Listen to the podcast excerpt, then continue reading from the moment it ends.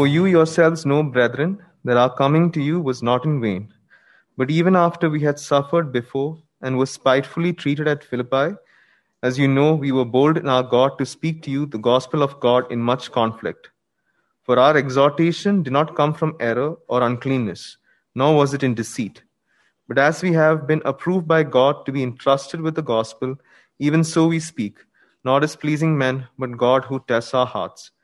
For neither at any time did we use flattering words, as you know, nor a cloak for covetousness, God is witness. Nor did we seek glory from men, either from you or from others, when we might have made demands as apostles of Christ. But we were gentle among you, just as a nursing mother cherishes her own children. So affectionately longing for you, we were well pleased to impart to you not only the gospel of God, but also our own lives, because you had become dear to us. Can we just pray? Our Heavenly Father and God, we thank you for this wonderful morning that you had blessed us with, Father. We thank you for opportunities like this, Father, where we can come together in your presence. Even though many of us are separated by distance, we are brought together by the love and bond that we have through your Son, our Lord Jesus Christ. Father, we thank you for being our God. We thank you for loving us in spite of our sins. We were so far away from you, but you sent your Son, our Lord Jesus Christ, to die for us on the cross of Calvary. We thank you for helping us to remember that today morning. We thank you for helping us to take part from the sacraments, Father. And uh, Father, as now we sit before your word, we pray for Raymond as he speaks to us, Father. We pray that you would give him the, your grace and strength. And as he speaks from your word, Father, pray that you would speak through him, Father. And Father, we pray that you would open our hearts, keep our minds focused, and we would listen to your words. And we pray that your words would latch onto our hearts and that we would be able to apply it in our lives. We thank you for this morning. We ask all these things, knowing that you will answer them in and through the precious name of our Lord and our Savior Jesus Christ. Good morning, everyone. Just one good morning. Good morning, everyone. it's, although it may sound hackneyed and cliched, I do want to say with all my heart that uh, it's a joy to be standing here. It's a joy to be seeing all of you in person. And uh, I think just before the lockdown, the last Sunday before the lockdown, I stood here and I spoke from First Thessalonians. Little did I know that right from the next Sunday we wouldn't be meeting. And uh, it's been nine months since I came here. And so it's such a joy to be standing here. It's such a joy to be seeing all of you from here. Uh, although, uh, by God's grace, we did minister online, but to stand here in person and to be affirmed of our calling once again is, is such a wonderful thing. But I stand here this morning in the words of Paul, in fear and trembling. Uh, I need your prayers this morning to be able to speak. so, uh, so please keep me in prayers. Also, one more clarificatory remark. Several of you asked me this question, and uh, I would have expected this from CBF. I'm not going for a party after this. there is no wedding to go to, all right? Uh, I'm just feeling cold, and that's why this. All right, okay. So uh, we will get to God's word for this morning. The Great Wall of China. It took a lot of manpower, a lot of labor, and a lot of money to build it. And when it was finished, it seemed indestructible. But the enemy breached it, not by tearing it down, not by going around it, but by being able to bribe the gatekeepers. Did you hear that?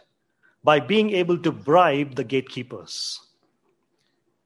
The desperate need for today in church, my dear brothers and sisters, and the desperate need for today in ministry in general is not for intelligent people, it's not even for gifted people, but for people who are faithful, but for people who have integrity. You know, when we look at the church around the world today, the Lord is doing wonderful things. But when we look at the Christian world, there are also things that are disappointing. You and I may have heard about several ministries and ministers who have tumbled down. And it saddens us to hear about that. So when we hear about perhaps somebody that we know or somebody whose ministry that we've been connected to, who's had a fall from grace, somebody who's to the great sexual sin, or somebody who has dishonored the church and dishonored the gospel of the Lord Jesus Christ by acting in ways that he or she ought not to have acted. It really saddens us. Now, personally, you and I may not have encountered such people in our lives. But the fact of the matter is, we've certainly heard of such people. And once again, when you hear of such things in ministry, it does make us sad. Perhaps it could be in your extended family that you've heard about such a person, or in your neighborhood, or somebody you've seen speaking on television. Or when we look at our own lives, some of us may be dealing with some personal sins for a long time, and something in our hearts cries out, This is not the way it ought to be in ministry. This is not the way a Christian ought to live. So the questions come up in our minds How should I serve in view of the Lord's imminent return? How should I serve in view of the Lord's imminent return?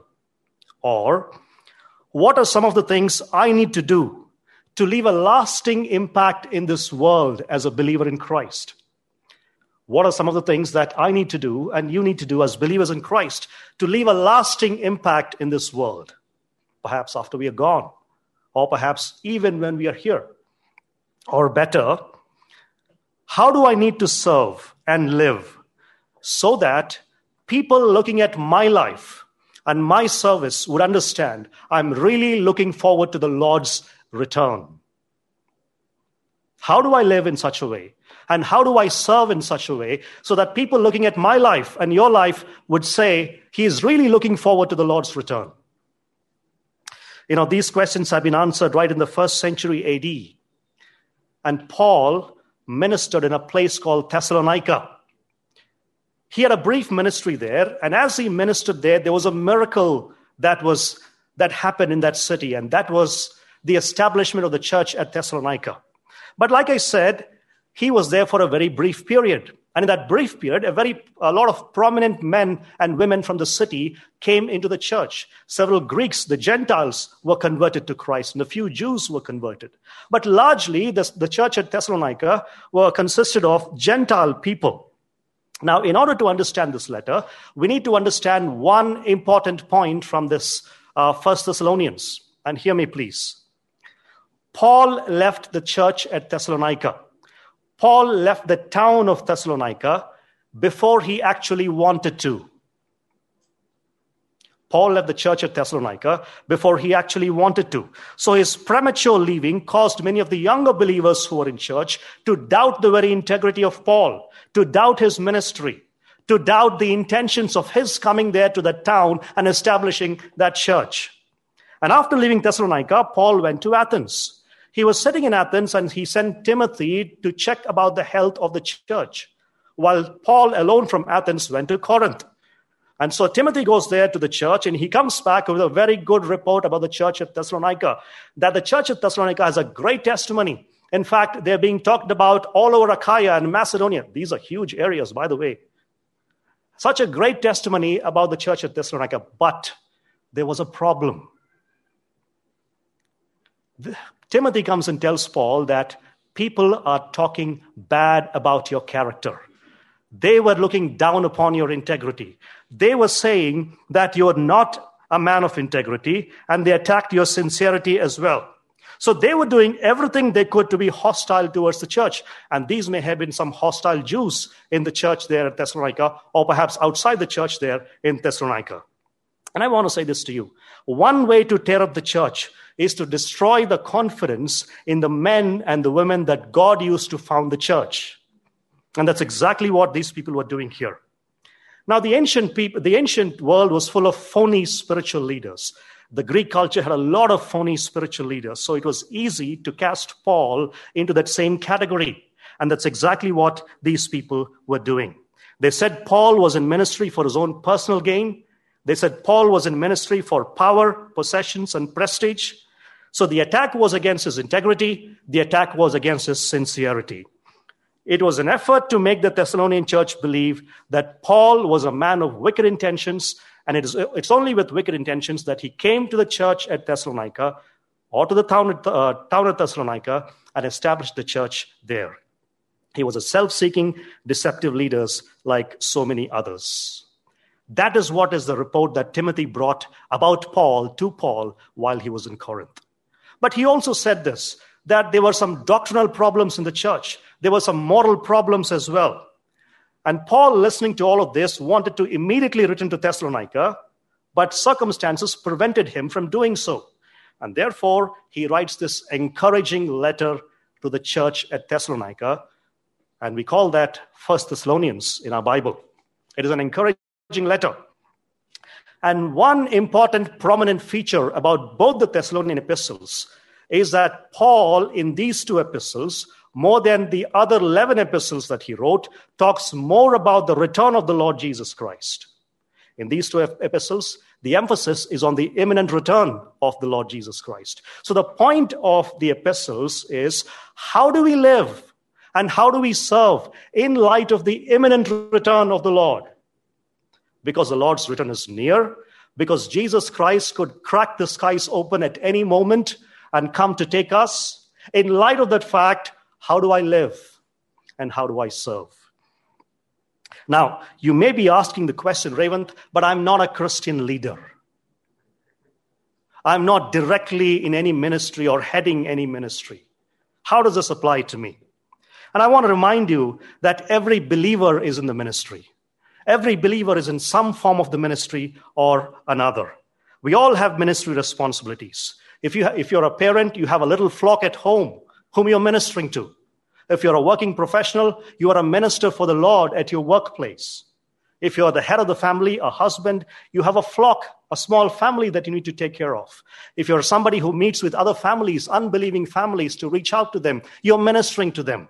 And so I want to remind each one of us this morning that this applies directly to each one of us, whether we are directly involved in any kind of a ministry or not, whether we are a spiritual leader in a church or in a ministry or not. So today's passage will reveal to us three characteristics that a genuine servant of God needs to have. Three characteristics that a genuine servant of God needs to have.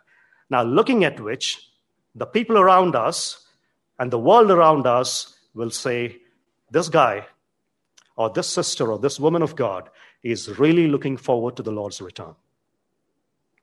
So, Paul, writing to the church at Thessalonica, answers his critiques by elaborating these three characteristics in the portion that was read out for us 1 Thessalonians chapter 2 verses 1 through 8 1 Thessalonians chapter 2 verses 1 through 8 and as always we have we have the outline here and uh, my brother Ajit will help me in going step by step. I will request him not to go ahead of me but as I as I give the points please uh, please click on to the next one so in verses 1 and 2 you will see that an authentic servant has an immense confidence in God's power. Now, these are three very simple points, straightforward and very practical. And listen to me very carefully, please. Number one, in verses 1 and 2, like I said, you will see that an authentic servant has immense confidence in God's power. An authentic servant has immense confidence in God's power. A true servant of God draws his strength from the power of God, draws his strength from the fact that God is a powerful God and we serve a powerful God. That's exactly what Paul did. Paul ministered in a tough setting with immense confidence in God's power. And he narrates two small vignettes for us from his ministry. And I want to go step by step as we go through this. First thing that Paul says is Paul suffered much before he came to Thessalonica. Paul suffered much before he came to Thessalonica. Chapter, uh, chapter 2, verses 1 and the first part of verse 2, or 2a as we call it. Let me read that for you from the ESV here. For you yourselves know, brothers, that our coming to you was not in vain. But though we had already suffered and been shamefully treated at Philippi, as you know. Now, you remember, Paul was in Philippi before he came to Thessalonica. And you also remember what happened in Philippi, how Paul and Silas ended up in the prison. Now, they had to confront the kingdom of darkness with the power of the kingdom of God. They went around preaching the word of God and the word of the kingdom of God. And as they did that, they encountered this demon possessed girl. and their owners were making a lot of money from her. And so Paul and Silas, they go and with the power of God, they dispossess this girl of the demon. And there was a lot of rage there from her owners, and they were put in prison unjustly. And Paul here is using two ways in which Paul and Silas were mistreated. Now look at the words. He says, We have suffered we have suffered. Now, in the Greek, that has to basically do with the physical suffering that they went through. They were beaten, they were unjustly put in prison. And he's also using the word shamefully treated. Again, in the original language, it has to do with legal abuse that they went through. So they went through a physical abuse, they went through a legal abuse. They were unjustly judged, and they were made prisoners when they had committed no crime. You can read the story in Acts 16 that they were publicly humiliated and they were also physically abused. Why were they physically abused? Why were they legally abused? Because they preached the word of God, because they preached the gospel. So remember this as we move step by step here. Paul suffered much at Philippi before he came to Thessalonica. The second point here. The next point, please. So Paul wasn't deterred by persecution. The second part of verse 2. Look at that, please. We had boldness in our God to declare to you the gospel of God in the midst of much conflict. We had boldness in our God to declare to you the gospel of God in the midst of much conflict. Dr. Bob Jones Sr. once said this. Now, hear me, please. The door of opportunity swings on the hinges of opposition. Did you hear that? The door of opportunity swings on the hinges of opposition. Paul certainly found that to be true in Thessalonica. Now, when Paul came to Thessalonica, you remember he, would, he was already persecuted badly in the church at, oh, sorry, in the town of Philippi. Now, he didn't come to Thessalonica and say, Now I need to change my strategy because I faced persecution in Philippi. No, he doesn't say that, but notice what he says. We had boldness in our God to declare to you the gospel of God in the midst of much conflict. Gospel ministry or any Christian ministry is rarely popular.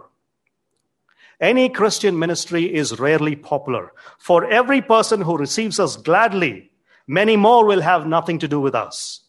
And if you're waiting to win the world by acclamation, it isn't going to happen. And that's why Jesus said this If the world hates you, remember that it first hated me. That's what Jesus said in John 15, 18. So sooner or later, those words will come true for all servants of God and even for all Christians in general. But the terrible reaction in Thessalonica indicated that they were actually preaching the truth. When you confront an ungodly culture with the godly gospel of Jesus Christ, you're bound to get such a reaction. And that's exactly what Paul was facing here. And yet, Paul had immense confidence in God's power, and that gave him persistence in ministry. To put it simply, that this man, Paul, had such tremendous confidence in the power of God to energize his ministry and to protect him from anything that might come against him to harm him. And he always thought and believed that God was bigger than the opposition. He is able to protect us in his sovereignty. So that immediately translated into boldness and courage in the ministry of Paul. Now, he is saying here that our ministry was not in vain. But on the other hand, our ministry came to you with great boldness and was full and rich and effective. Why is he able to say that? Because he knew the power of God and he was confident that God was more powerful than the opposition. That's what gives strength to ministry. And that's what gave strength to Paul's ministry. Now, in application, we should always serve with confidence in God's power. We should always live our Christian lives with confidence in God's power. We need to have the courage to do ministry no matter what the response might be. And I think sometimes the best thing to do is to keep, the, keep doing the right thing that you're doing. Even when there's no reaction from people often. And even when you don't get, get attention from people often. If you keep doing the right thing long enough, sooner or later, you will see positive results. Now, someone has said that, that the real measure of a person is what it takes to stop him. The real measure of a person is what it takes to stop him. We all want to be witnesses for Christ. We all want to truly make an impact for the Lord Jesus Christ. And the people who make a real difference depend so much on God that they aren't intimidated by opposition. And in ministry, and I want to say this as honestly as I can, there's always pressure to compromise. There's always pressure to sugarcoat your message. There's always pressure not to offend somebody. But we must minister with immense confidence in God's power and discharge our duties right. That should be the source of our confidence. So in verses 1 and 2 is our first point. An authentic servant has immense confidence in God's power. Now, there's a second thing that we need to look at from this passage, and they, uh, that is in verses 3 and 4. They give us a second mark of an authentic servant. They say, they say that an authentic servant has the right message and pure motives. An authentic servant has the right message and pure motives. A true servant of God is committed to God's truth and he has the right intentions. A true servant of God is committed to God's truth and he has the right intentions. Now, Paul preached with the right motives and a straightforward approach, and he says three things about it. Let's look at them one by one. First thing, Paul's content was true. Look at the first part of verse 3. For our appeal does not spring from error. Our appeal does not spring from error. Now, look at the heart of Paul here. The word appeal here means an urgent cry in view of the judgment that is coming. It is an exhortation that is given to people in view of the judgment that is coming. It is a calling that is given to people. And it speaks of the urgency, the directness of the message. Paul is calling out to people to repent, to turn to God with the truth of God's message in view of the coming day of the Lord, in view of the coming judgment. And he also uses the word error here. It's a very interesting one in the original language. It means to wander, it means to roam. Error is a roaming from the truth of God's word. Error is a roaming from the truth of God's word, wandering, as it were, without any standard. Paul is saying, No, our exhortation does not come from error. He was committed to God's truth. It was accurate what he preached. He was not deceived, neither was he a deceiver. He is not spreading falsehoods or aimless speculations. There was only one thing that he preached, which is the word of God. Now, some people, especially the Jewish unbelievers, may have accused Paul of being ignorant of the Old Testament revelation. But Paul was saying that what he's preaching is accurate. He was a guardian of the truth. My dear brothers and sisters, we all ought to be guardians of the truth. We need to keep it pure and hand it over to the next generation. And that's our responsibility as well. Second thing, Paul says his motives were pure too. Look at the second part of verse 3 or impurity or any attempt to deceive. Now, Paul's motives were not deceitful. Now, hear me, please. This is a very interesting word that is used for the word deceit. The word deceit here means a fish hook, it's a trap, it's a trick. And the Greek false teachers there in that culture would go to any length with their magic and sorcery and such things to gain a single convert. And Paul was saying, I didn't do that. I didn't use a fish hook to trap you. I didn't use a trick or a trap to trap you. I'm not a deceiver. Thirdly, Paul's goal was to please God. Look at verse 4, please. But just as we have been approved by God, now, if you have the habit of underlining in your Bibles, please do. We have been approved by God to be entrusted with the gospel. So we speak not to please man, but to please God who tests our hearts. What is Paul saying here? Paul is saying that he was commissioned by God's will. And once he was commissioned by God's will, that gave him authority. He was commissioned by God, and that gave him authority. Why are you speaking, Paul? Paul, why are you preaching the word of God? Because he's under divine authority and he's been entrusted with the word of God. He's been entrusted with the truth of God. Now, look at the phrase that Paul is using here.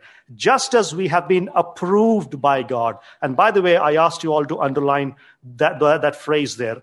Uh, just as we have been approved by God. It's the Greek verb dokimazo, which means to look at something in a test and it comes out on the other side successful. It has passed the test. And Paul is saying, God has tested us. God has tested us and He approved us because we came out on the other side successful. God Himself has tested us and God has approved us. Now, it's in a perfect tense, which means it's a lasting approval. It's not a one off approval or a one time approval. It's a lasting approval that God has on Paul. And Paul is saying this We have been approved by God. God has tested us. We passed the test, and we are the authorized ministers of the gospel. We are the authorized ministers of the word of God. So here you have a man who is under authority. And yet he understands it is not an absolute authority, it is a delegated authority. It has been given to him by God himself. Now, move on, please, and look at the phrase that Paul is using here. Not to please man, but to please God who tests our hearts. Not to please man, but to please God who tests our hearts. He was compelled by God's knowledge. He was compelled by God's omniscience, and that gave him accountability. Now, hear me, please. On the one hand, he has authority, and the right tipping point to balance it on the other side is accountability. Authority must be balanced by accountability. And what gave him accountability? God's omniscience gave him accountability. He is saying, that it is not to please man, but to please God who tests our hearts. God knows the intentions of my heart, is what Paul is saying. God knows the intentions with which I come and minister here. God knows the intentions with, with which I came to Thessalonica to preach the gospel. I didn't use a fish hook to trap you guys. I used the truth. I used the truth of God's word and I spoke the truth of God's word. I have been approved by God. I have, I have the authority to preach the God's word, preach the word of God. But on the other hand, it's a delegated authority, and it must be balanced by accountability because I know that God knows the very intentions of my heart. That's exactly what Paul is saying here. That's a great measure of accountability. My dear brothers and sisters, I want to remind us this morning, as I remind myself, that God examines our hearts. And here, by the word heart, he is referring to the inner self, the real you, where thought and feeling and will and motive, all of them come together. He says God is scrutinizing the deepest self. He scrutinizes our motives. He scrutinizes our intentions. And God knows the deep things. And he is compelled by that knowledge. And Paul wants to please God alone. Paul wants to please God alone. We need to have the highest standards of truth and integrity, even as we live as Christians, and especially when we minister. The compulsion of our lives should be to hold fast to the truth of God's word and work with the right motives. Now, we are living in a time when it's not just enough to speak the truth in a nation like ours. It's also important to live out the truth that we are speaking. We must always back it up with a godly life. Now, unbelievers understand this very well. And that's why the cause of Christ is often heard so badly. When leaders fall into sin, or Christians turn out to be hypocrites. People expect more from those who claim to represent God. They hold us to a higher standard, whether we like it or not. And Paul says that God has approved us to preach the gospel.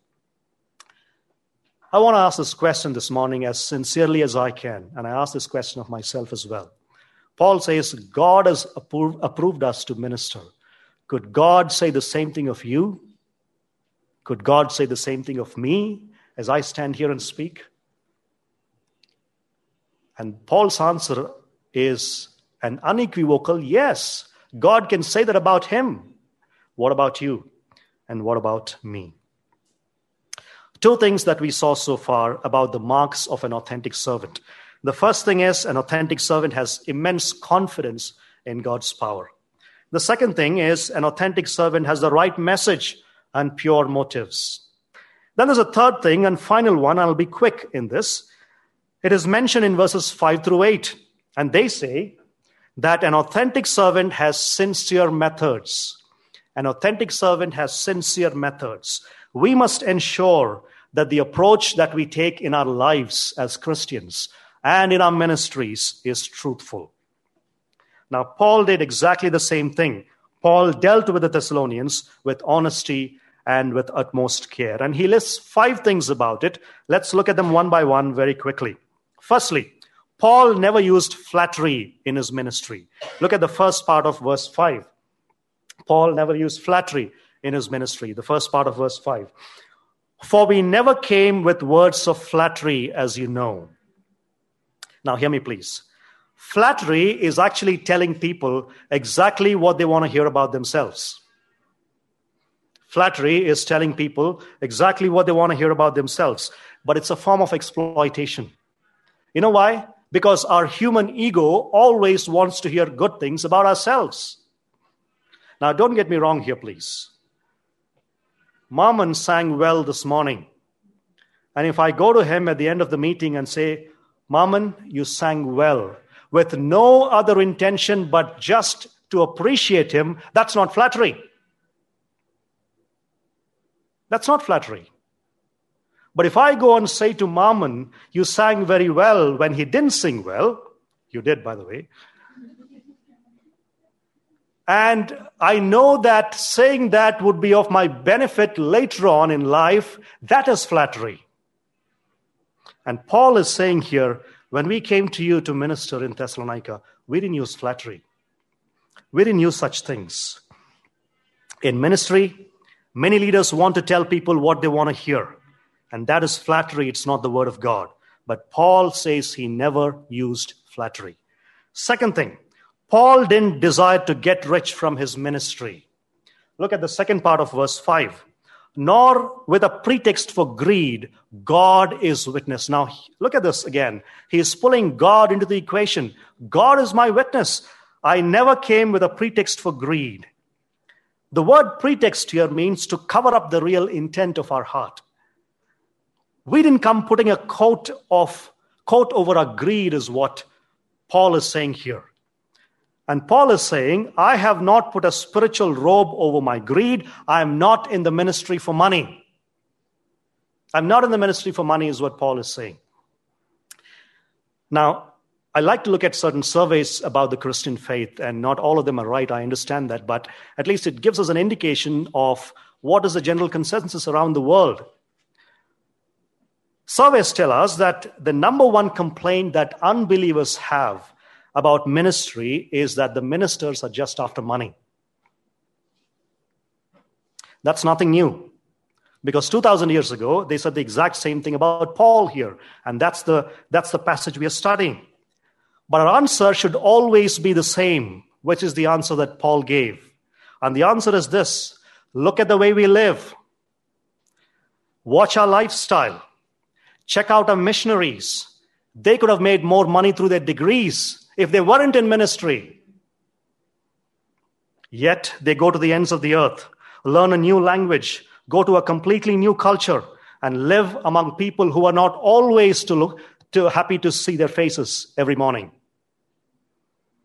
They do it gladly and without complaint. And Paul is saying, I'm not in ministry for riches.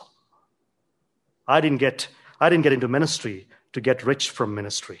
Third thing, Paul didn't misuse his authority. Look at verse 6. Nor did we seek to uh, seek glory from people, whether from you or from others, though we could have made demands as apostles of Christ. Paul didn't even look for esteem there. He didn't look for honor. He didn't want praise. Paul was never habitually seeking honor. He was never habitually seeking awards and laurels or even appreciation dinners that many ministers get. He had, sure, some delegated authority, but he never asserted himself or sought honor because he knew his authority had to stop somewhere and it had to be balanced by humility and accountability. Fourthly, Paul was gentle and unselfish. Paul was gentle and unselfish. Look at verse 7, please. But we were gentle among you, like a nursing mother. It's a beautiful picture in the New Testament, like a nursing mother taking care of her own children.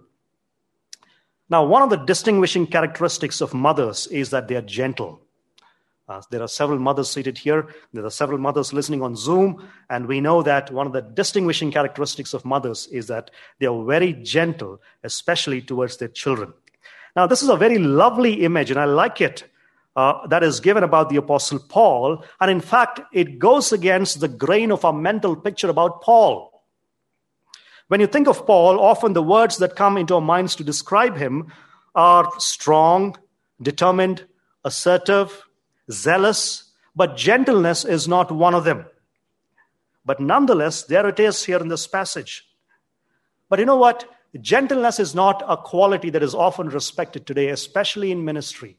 People like assertive leaders, people like strong leaders, people like tough leaders. But Paul is saying, I was gentle when I dealt with you, just like a nursing mother, just like a feeding mother, I was gentle with you. Now, that is the imagery that he uses to describe the bond that he has with the church at Thessalonica, a mother and a nursing, a nursing mother and a child. So just as a mother nourishes her own child with her own body, so Paul, as a spiritual parent, is nourishing in the faith these Thessalonians with the word of God. And by the way, every mother knows there are no appreciations for being a mother. All you get at the end of the day is dirty diapers sleepless nights. And last night at 11:30, Ange called me up and she said, "Please pray. Zach is not sleeping." That's all you get for being a mother. You know it. And what you basically get is that it takes up all the time. But the feeling is so compelling in a mother. The affection is so profound, and that's exactly what Paul is talking about here. He had the same feelings for the Thessalonians, he had the same emotions for the Thessalonians. Fifthly and lastly, Paul was transparent with the Thessalonians. Verse 8. Paul was transparent with the Thessalonians. Look at verse 8, please. Last verse.